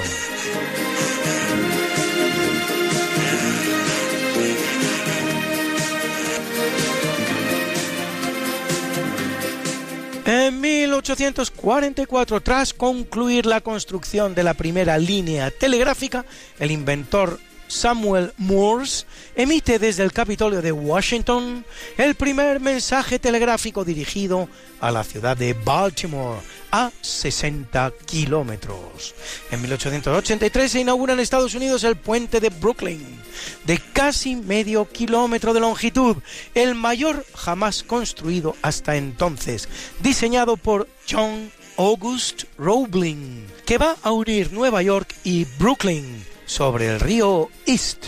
Y en 1949, después de 11 meses, la Unión Soviética pone fin al bloqueo de Berlín, ciudad dividida en cuatro sectores desde el final de la Segunda Guerra Mundial, tres de los cuales, los que administran Estados Unidos, Reino Unido y Francia, no pueden ser abastecidos más que a través del corredor aéreo que la URSS estaba obligada a respetar y en 1956 se celebra en Lugano, Suiza, el primer festival de la canción de Eurovisión.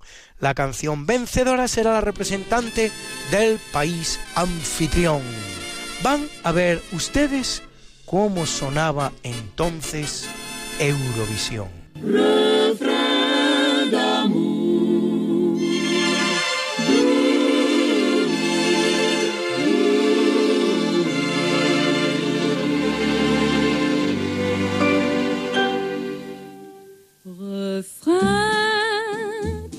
Du ciel, parfum de mes vingt ans. Jardin plein de soleil où je courais enfant. Partout je t'ai cherché, mon amoureux lointain. Qu'étant par les sentiers prenais ma main. Nous s'en sont allés et nous avons grandi. L'amour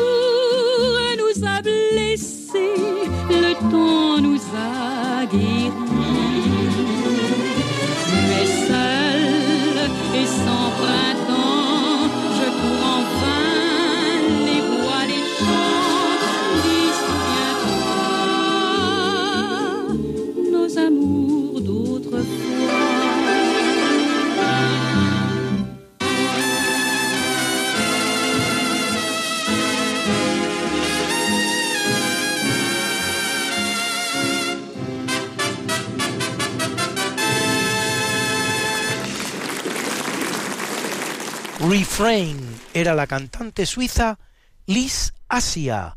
España no participaría hasta el año 1961, en que lo hace representada por Conchita Bautista, con este castizo Estando contigo. Chanson numéro 1, Je suis avec toi, par Conchita Bautista. La chanson est une sentimentale. Dans le cœur, et si j'ai ton amour, je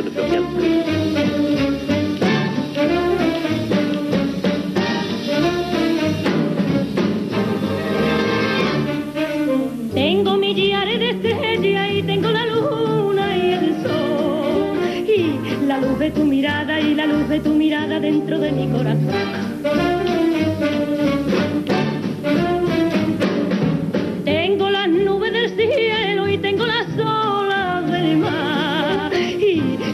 Tu cariño y si tengo tu cariño ya no quiero nada más.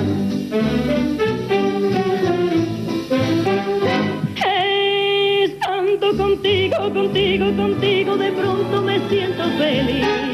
Y cuando te miro, te miro, te miro, me olvido del mundo y de mí. Es maravilloso esperarte así. Estando contigo, contigo, contigo, me siento feliz.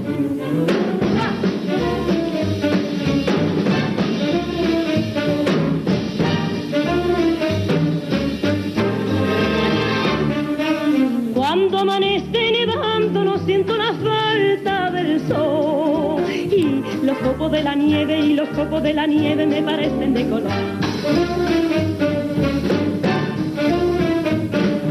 Cuando la tarde termina y todo se empieza a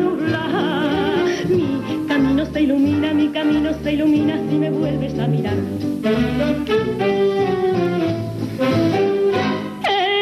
Estando contigo, contigo, contigo, de pronto me siento feliz. Y cuando te miro, te miro, te miro, me olvido del mundo y de mí. Maravilloso es quererte así. Estando contigo, contigo, contigo, me siento feliz.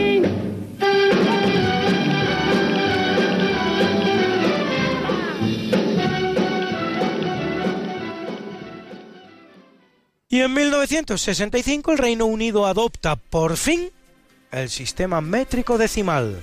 El sistema había sido internacionalmente adoptado en la primera conferencia general de pesas y medidas de 1889. 50 redondos años antes ya regía en España.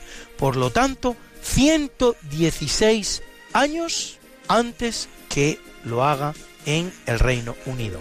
Me pregunto qué estarían diciendo hoy tantos autointitulados intelectuales españoles acomplejados y paniaguados si hubiera sido España la que entra en el sistema métrico decimal en 1965, como lo hace el Reino Unido.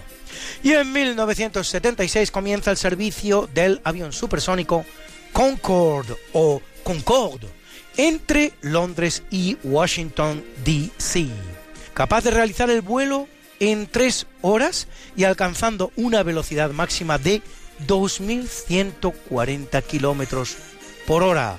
Estará en servicio hasta el año 2003 y en 2014 en Lisboa el Real Madrid gana la Liga de Campeones, una copa que con su precedente, la Copa de Europa, ha ganado ya en 13 ocasiones. Se dice pronto 13, una categoría en la que le sigue el Milan con 7 galardones, prácticamente la mitad.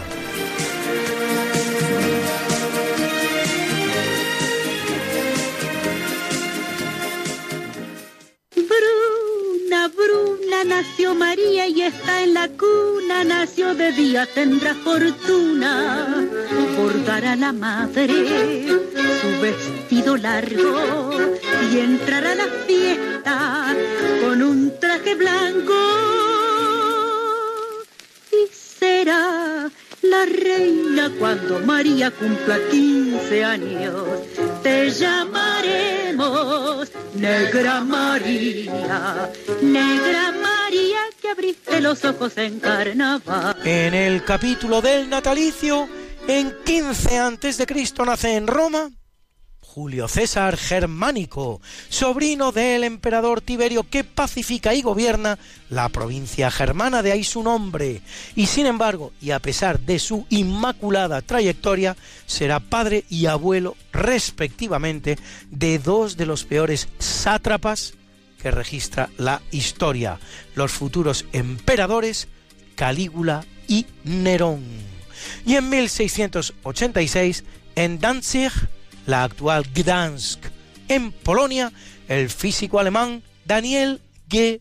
Fahrenheit, inventor de la escala termométrica que lleva su nombre, en la que el agua congela a 32 grados y ebulle a 212.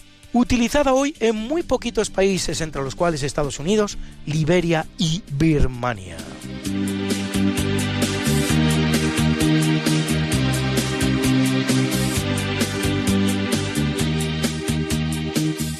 En 1819, en Londres nace Victoria, reina del Reino Unido e Irlanda desde 1837 hasta 1901.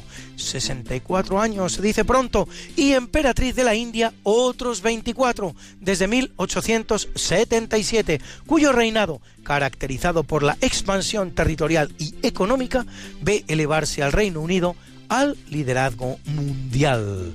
Y en 1905, Mikhail Sholokhov, escritor ruso, Nobel de Literatura 1965, autor de obras como Cuentos del Don o Campos Roturados.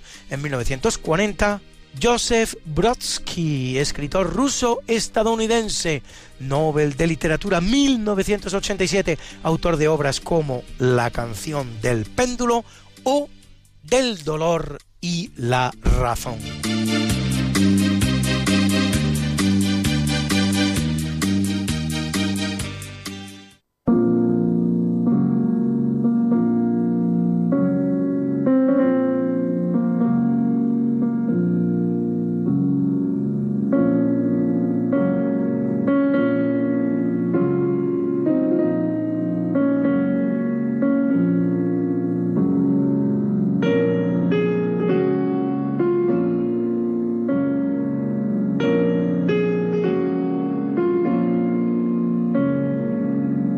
Capítulo del obituario muere en 1543 en Alemania el astrónomo polaco Nicolás Copérnico, descubridor de que es la Tierra la que gira alrededor del Sol y no al revés.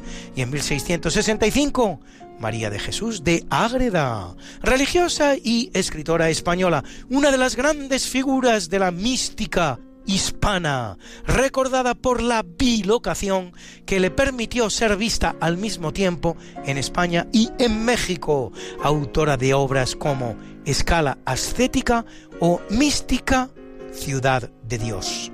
Y en 1995 en Londres, Harold Wilson político británico que lleva al Partido Laborista a cuatro victorias electorales. Primer ministro durante ocho años de 1964 a 1970 y de 1974 a 1976. Y en 1959 el que nace es John Foster Dulles, político estadounidense clave en los gobiernos Eisenhower, recordado por su lucha frontal contra la expansión del comunismo en el mundo.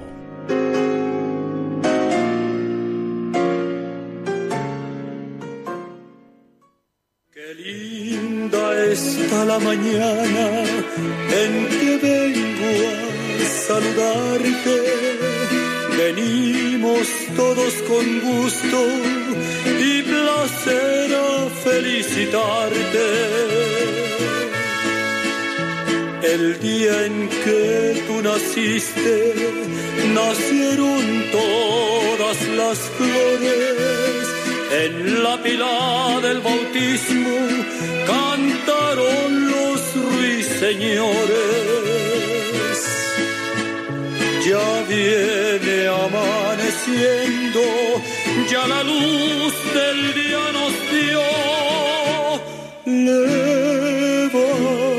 Levántate de mañana, mira que ya amaneció. Y felicitamos hoy a Christoph Wolf, musicólogo alemán, el gran especialista de Johann Sebastian Bach, profesor de la Universidad de Harvard y director del archivo Bach en Leipzig, que cumple 79, y a Robert Allen Zimmerman, estrella del pop, más conocido como Bob Dylan, extraño Nobel de Literatura 2016 de una academia que en los últimos años no termina de hallarse a sí misma y vaga por el mundo dando un lamentable espectáculo de decadencia. Qué pena. El cual, Bob Dylan, gran cantante, aunque peor literato, dicho sea de paso, cumple 78 y nos deja títulos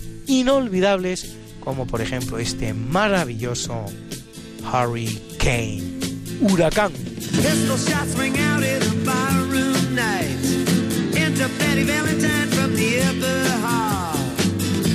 A bartender.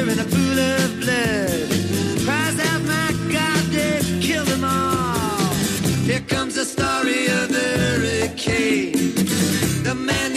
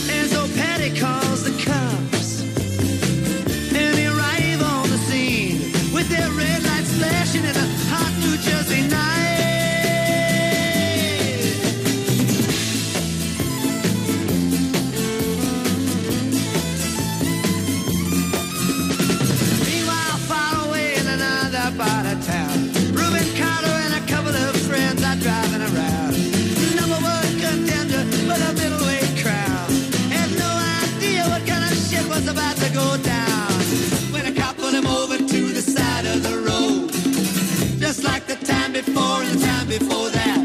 In Patterson, that's just the way things go. If you're black, you might as well not show up on the street unless you wanna draw the heat.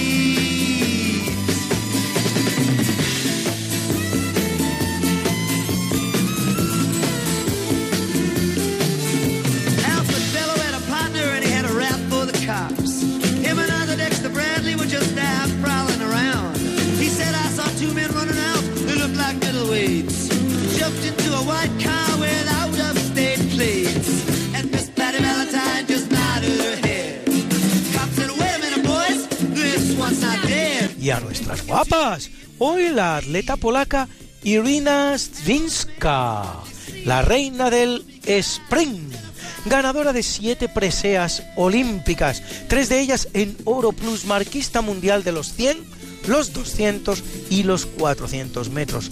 Única persona en el mundo y en la historia que puede presumir de semejante marca que cumple 73 y la elegante actriz británica Christine Scott Thomas, a la que han visto ustedes en estupendos filmes como Cuatro bodas y un funeral o Lunas de hiel, que cumple 59.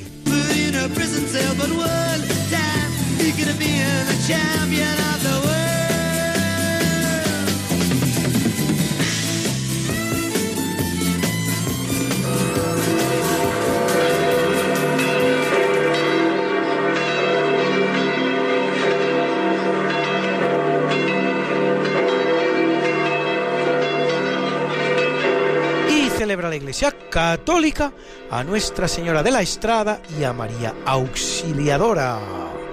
Y a Susana, Marciana, Afra, Paladia, Donaciano, Rogaciano, Robustiano, Zoilo, Servilio, Félix, Silvano y Diocles, mártires. A Patricio, obispo. A Vicente de Lerín, A Amalia, virgen. Y a Simeón, el estilita, confesor. Celebra Bulgaria el día del alfabeto cirílico que crea San Cirilo para poder escribir las lenguas eslavas y España el Día Nacional de la Epilepsia. Y como yo sé que a muchos de ustedes les gustan estas efemérides, pues pueden ustedes consultarlas como siempre en el medio Religión y Libertad, en la columna En Cuerpo y Alma, donde las colgamos para ustedes y solo para ustedes semana, That's something that must be done, and it can only be done by one.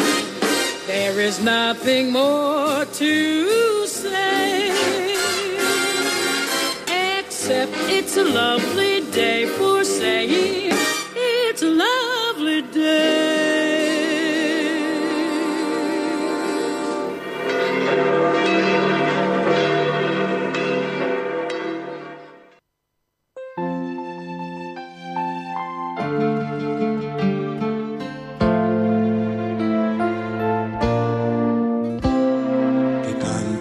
los niños, que alcen la voz, que hagan al mundo escuchar, que unan sus voces y lleguen al sol. En ellos está la verdad. Good evening and welcome to this session. A preguntas sencillas a conceptos complejos. In this program, dia- diálogos con la ciencia. With the key? En Radio María Spain. With the key. Good evening, Balduino. How old are you? I am 11, 12 years old. Balduino tiene 12 años. ¿Qué quieres preguntar esta noche a Diálogos con la Ciencia? Que ¿Cómo se programan las cosas para programar? ¿Qué cosas para programar? Como por ejemplo, no sé, una aplicación o un A ver, ordenador. hay páginas web que te permiten hacer programas sin saber programar. Por ejemplo, hacer aplicaciones para móvil sin saber programar. Por ejemplo, App Creator 24 es una página web que te permite hacer aplicaciones para móviles sin saber programar. ¿Y ¿Cómo se hace? Pues eh, esa página web, que, es una página que está en un servidor, lo que hace es que tiene trozos de código, trozos de código que, eh, que hacen algo. Y entonces tú lo que dices es, quiero aquí un botón. Pues ese trozo de código, unos programadores lo han hecho. ¿Vale? Quiero aquí que el botón, al darle aquí, salga una imagen. Pues hay un trozo de código, donde lo único que falta es la dirección de la imagen, que, em, que también lo hace. Pues eh, tú tienes que decirle cómo se llama la imagen y, tal, lo tienes que colocar en algún sitio. Bueno, pues eh, ese trozo de código alguien lo ha hecho. Entonces las páginas web lo que hacen es que van cogiendo unos trozos de código y lo hacen. Hoy en día las páginas web no son como antes, que era un código HTML que interpretaba un navegador. Hoy en día las páginas web son programas. Es decir, eh, tú llamas a una página web y esa página web generalmente es un gestor de contenidos y ese gestor de contenidos eh, en varios lenguajes de programación hace cosas. Por ejemplo, en CSS te dice dónde va cada cosa en la, en la pantalla, lo que se llamaría la plantilla. Vale, en HTML hay un código. Eh, puede haber otros códigos de programación que estén funcionando en el servidor donde está la página web. Y la página web es un programa. De forma que cuando tú entras en un diario digital, tú entras ese en Madrid, ¿Y te, po- pone las noticias en Madrid. Es decir, te crea para ti una página web.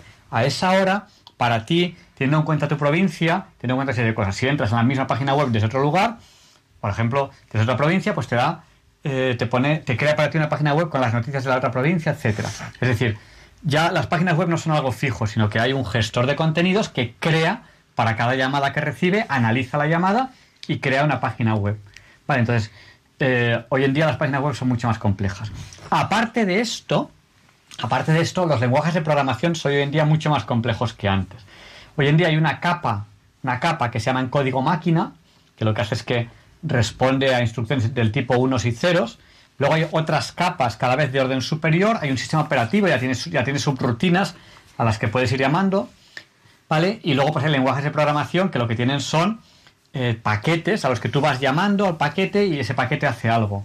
¿Vale? En forma que ya ni siquiera en Java, ni siquiera en C se programan códigos básicos, ya son lenguajes de programación muy complejos que usan trozos de código que están cada vez en un nivel inferior hasta llegar al código del microprocesador, al código máquina que se podría decir. Vale, pero entonces, ¿cómo se programaban los ordenadores antiguos para decir, Pues- cuando, cuando yo ponga este código, que te aparezca esto? Bueno, eh, a ver, los ordenadores antiguos no se, eh, no se hacían como se hacía con un compilador que se llama. Un compilador es un programa que tú le metías un código que era fácil de entender, Fortran, COBOL, BASIC, y él compilaba y hacía un programa en código máquina. Ese programa corría directamente, o sea, funcionaba directamente sobre, sobre el microprocesador, sobre la máquina. Hoy en día es algo más complejo, hoy en día va por capas. ¿Vale? Se crean programas que funcionan sobre capas inferiores. Eh, No suele haber pro- programas que directamente corran sobre código máquinas, que directamente corran sobre máquina, sino que corren sobre otras capas inferiores, generalmente sobre sistemas operativos. Si el ordenador no tiene sistema operativo, no puede funcionar ese programa. Vale, pero entonces, ¿cómo se programan esos programas de los que estamos hablando?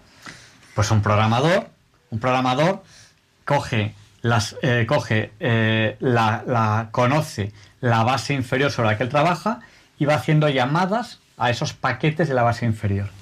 Y, va- y- crea una base más compleja, crea otra capa más compleja. Vale, en forma de en forma de que tú ahora mismo puedes hacer programas sin saber programar, porque ya hay muchas capas por debajo, entonces simplemente tú coges, quiero una aplicación que tenga aquí un botón, que haga esto, que haga lo otro. Y tú lo puedes hacer ya sin saber programar. Vale, pero, pero entonces, eso, esos programas para programar, cuando no tienes la nada para programar, en plan, por ejemplo, que em, eso que me acabas de decir es, está programado de tal manera que yo pongo esto que llame a este código. Sí. Pero eso es una programación, ¿cómo se consigue esa pero no, programación? tú, tú ya no. O sea, tú puedes, tú puedes, hay páginas web y hay programas que ya no tienes que saber ningún tipo de código, ningún No, lenguaje de pero, programación. pero ¿cómo se, pero cómo se hacía al principio de todo? Al principio, pues con, con- Mira, el código máquina es muy, es muy básico. Es si aquí hay un 1, levanta tal bandera y haz no sé qué. Si aquí hay un 0. ¿Y cómo se consigue eso? pues eso se consigue sabiendo eh, álgebra de Boole y lenguajes de programación muy básicos.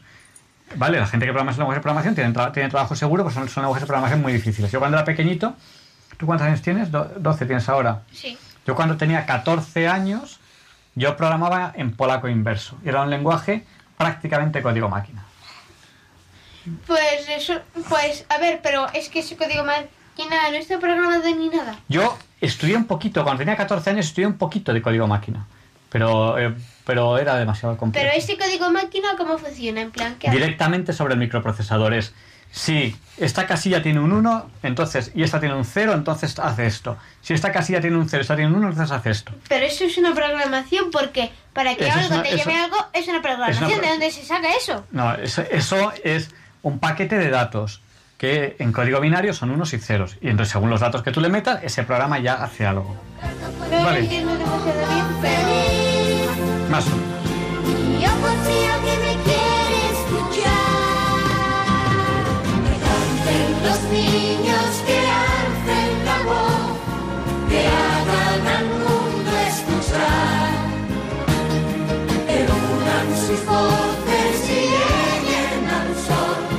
En ellos está la verdad. Que canten los niños que viven en paz y aquellos que sufren dolor.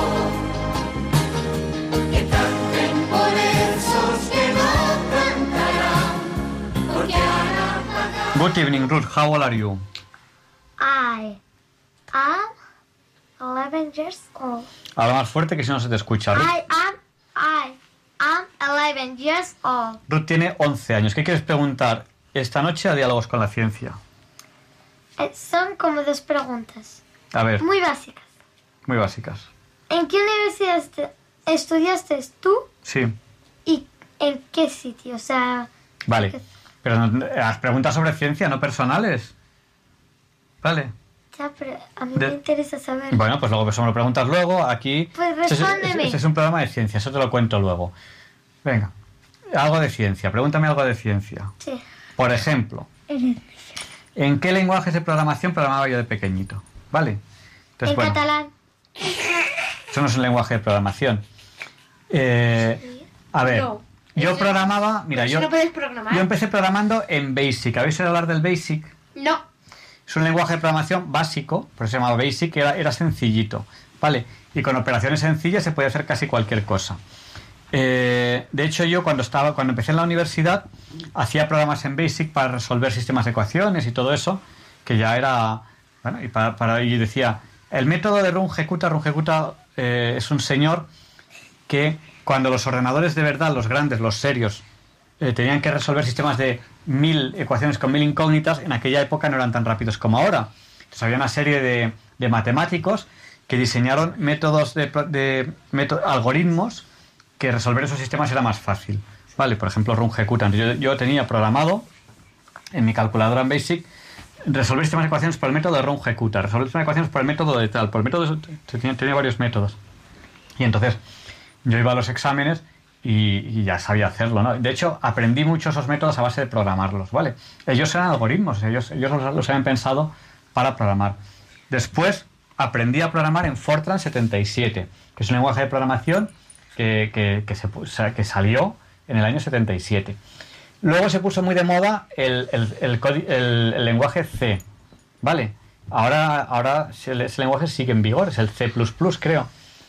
Y, y bueno, no existía en aquella época, pero está muy de moda también programar en Java, ¿vale? Y, y luego a lo mejor nos pueden llamar oyentes y darnos más información sobre lenguajes de programación, ¿vale? Vale.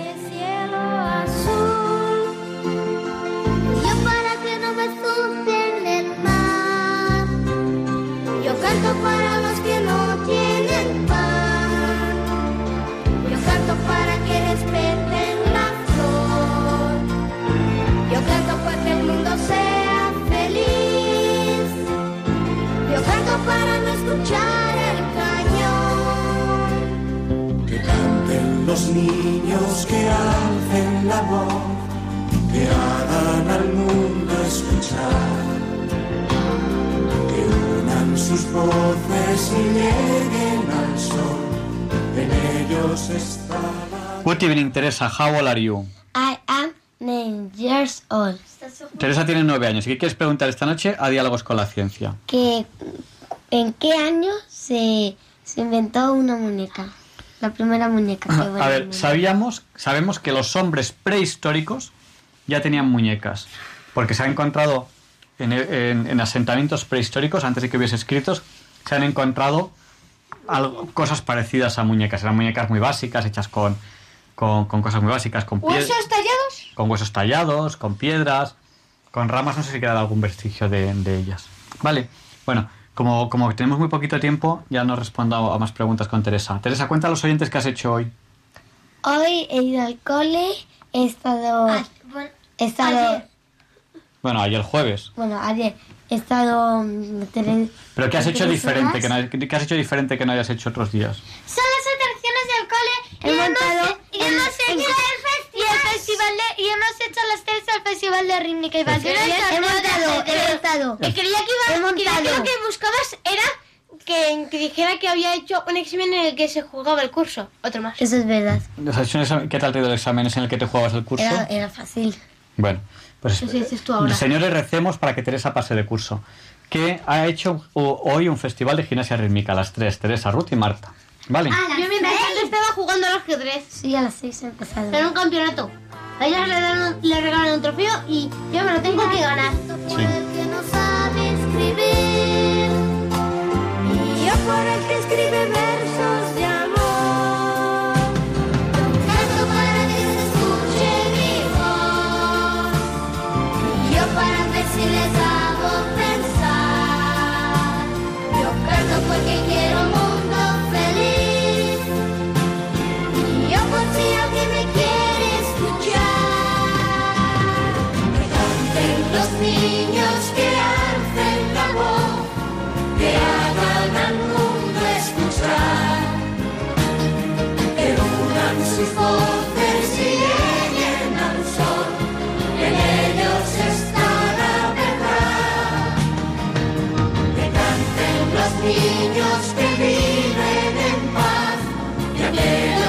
Sufren dolor. Good evening, Marta. How old are you? I'm, I'm seven years old. Habla un poco más fuerte si no se te escucha. Marta tiene siete años. ¿Qué quieres preguntar esta noche a Diálogos con la Ciencia? ¿En cuál año se escribió, se hicieron los zapatos? ¿En qué año se hicieron los zapatos? Pues no lo sabemos porque En la prehistoria, Ya los hombres- como no había escritos, claro, los, los hombres prehistóricos ya usaban zapatos. Y no te respondo más porque tenemos que irnos ya, que hoy y, vamos ade- y de además, tiempo. y además fue, fue en la edad antigua cuando se inventaron los números, así que no podemos decir año. Venga, despedidos ya que vamos poco- Adiós. Adiós.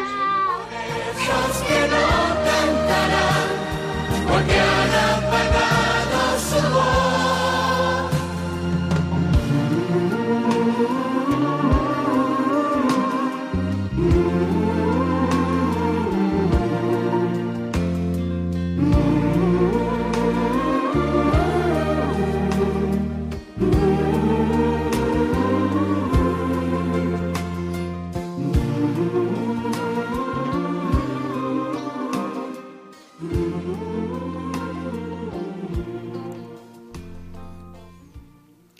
Queda muy poquito tiempo de programa, pero intento en lo posible volver a darle, paso a ustedes, a los oyentes, al final del programa. Si quieren participar ahora en directo en el programa, tienen que marcar el 910059419 y llamando a este teléfono les podemos pasar a antena. Les repetimos el número de teléfono por si no tenían en el momento en el que lo he dicho papel o bolígrafo, preparen, preparen papel o bolígrafo, que les voy a decir el número de teléfono, que es el 91 005 94 19. Y mientras recibimos las primeras llamadas a este teléfono, no tarden, no tarden, porque quedan muy poquitos minutos de programa, les dejo con esta canción. Repito el número, 91 005 94 19.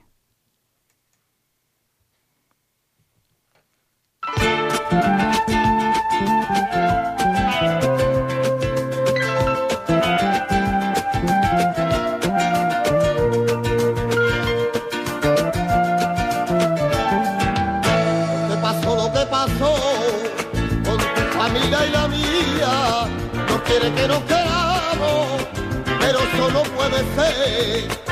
Me quitan de que te quiera, me quitan de que te hable, pero no me han de quitar los ojos para mirarte. Yo me enamoré de ti, sin saber quién era, ni de qué familia, yo moriré de pena. Tengo una pena muy grande, pena, pena, pena, pena, por culpa de una mosita,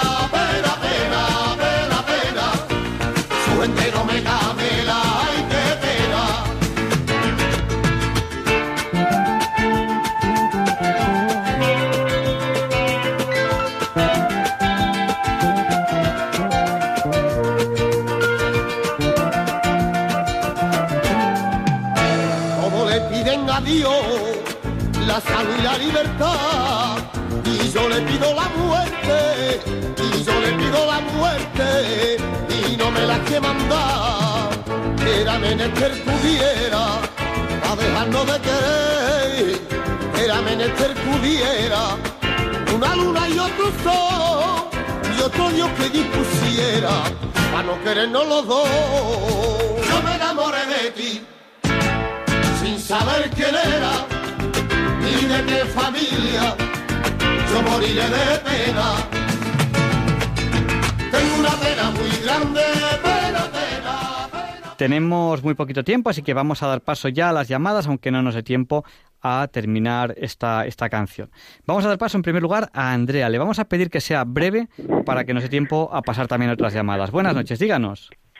Eh, no, pues Ángel, de verdad que es un desafío tu, tu programa y, y a todos los niveles, ¿no? La verdad que estoy muy, muy, muy contenta, te felicito y me encantaría poder tener un contacto contigo vía, vía mail. No sé si lo, lo- yo sé que lo repites el del programa, pero no sé si por medio de este para comentarte una idea que tengo personal. Entonces, Sí. pues ya me dirás. Sí, pues es diálogos con la ciencia arroba radiomaria.es. Que sí que es cierto que intento intento mirarlo todas las semanas, pero es verdad que algunas semanas no me da tiempo. Esta semana, Es que sabiendo, es por eso. sabiendo que me vas a escribir, voy a es- especialmente mirarlo. Diálogos con la ciencia arroba radiomaria.es. Súper, súper. Y muchos éxitos y que el Espíritu Santo te siga guiando porque estás además rompiendo moldes. Pues, sí, sí, sin vosotros yo, yo aquí no, no hago nada en el programa. O sea, el programa lo hacemos en- entre todos. Entre todos, maravilloso. Gracias por esa apertura, de verdad que nos facilita. Muchas gracias por tu atención y que tengas un buen descanso y un buen regreso a casa si no estás en, en ella. Gracias por escuchar.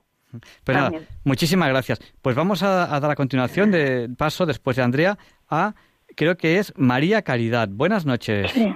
Muy buenas noches. Díganos. Mire, necesito para un profesor, ya sé que lo han dado muchas veces, pero estaba en la cama y no le he cogido bien. Sí. El, el- para poder escribir, para dárselo a un profesor. Mire, es www. A ver, voy. www. W, Sí. un punto, luego, luego, ¿Sí? y luego Cinaic, que se escribe C, C de Cáceres, y Hace de Cáceres, Cáceres, Cáceres, India, sí, Navarra, Navarra, Alemania, sí, India, India. y- Cáceres. ah, bien. Así que es Cinaic. Cinaic, Cáceres, India, Navarra, Alemania, India, Cáceres, punto com. Punto Pun- com. ah, pu- punto com, vale, vale. No quiero más, majo. Muchísimas Muchas gracias. gracias a ustedes. Buenas noches. Y vamos, vamos a dar paso a otra llamada que teníamos aquí, que no sé si la, la seguimos en una antena. Buenas noches. Hola, buenas noches. Esta llamada que tenemos aquí, que no sabemos de quién es. Bueno, pues te- terminamos ya el programa. ¿Cómo lo terminamos? Pues agradeciéndoles el que hoy hayan estado ustedes con nosotros. Eh, les esperamos la semana que viene, si Dios quiere. No falten. Les dejamos con el Catecismo de la Iglesia Católica, que sé que, les gusta. Con esta pequeña oración, Señor, dame una voz como la de Monseñor José Ignacio Munilla y una sabiduría como la suya, porque claro, es una voz muy potente, pero sin un mensaje potente, que sería ¿no? De una voz así. Hay que dar gracias a Dios por los obispos que tenemos. Gracias a Dios por, por Monseñor José Ignacio Munilla, que además colabora mucho con Radio María. En Radio María le queremos un montón y le estamos muy agradecidos. A ustedes les espero la semana que viene. No falten y, cualquier cosa, ya saben el WhatsApp de, de Diálogos con la Ciencia, 649 888871 y si no, el correo electrónico diálogos con la ciencia arroba radiomaria.es o si no saben utilizar estas tecnologías, porque no todo el mundo tiene por qué saberlo, no es obligatorio, pues eh, por correo postal a diálogos con la ciencia radiomaria.es, perdón, punto es no, diálogos con la ciencia Radio María, Paseo de los Lanceros número 2 en Madrid. Ahora mismo no recuerdo el código postal, pero después del Padre Nuestro de Juan Pablo II se lo, se lo diré. ¿Vale? O sea que si quieren saber el código postal, el código postal de Paseo los Lanceros número 2 en Madrid, enseguida se lo diré. Muchas gracias y hasta la semana que viene. Y le pediremos a Juan Pablo II que interceda por nosotros para que se nos libre del mal a San Juan Pablo II.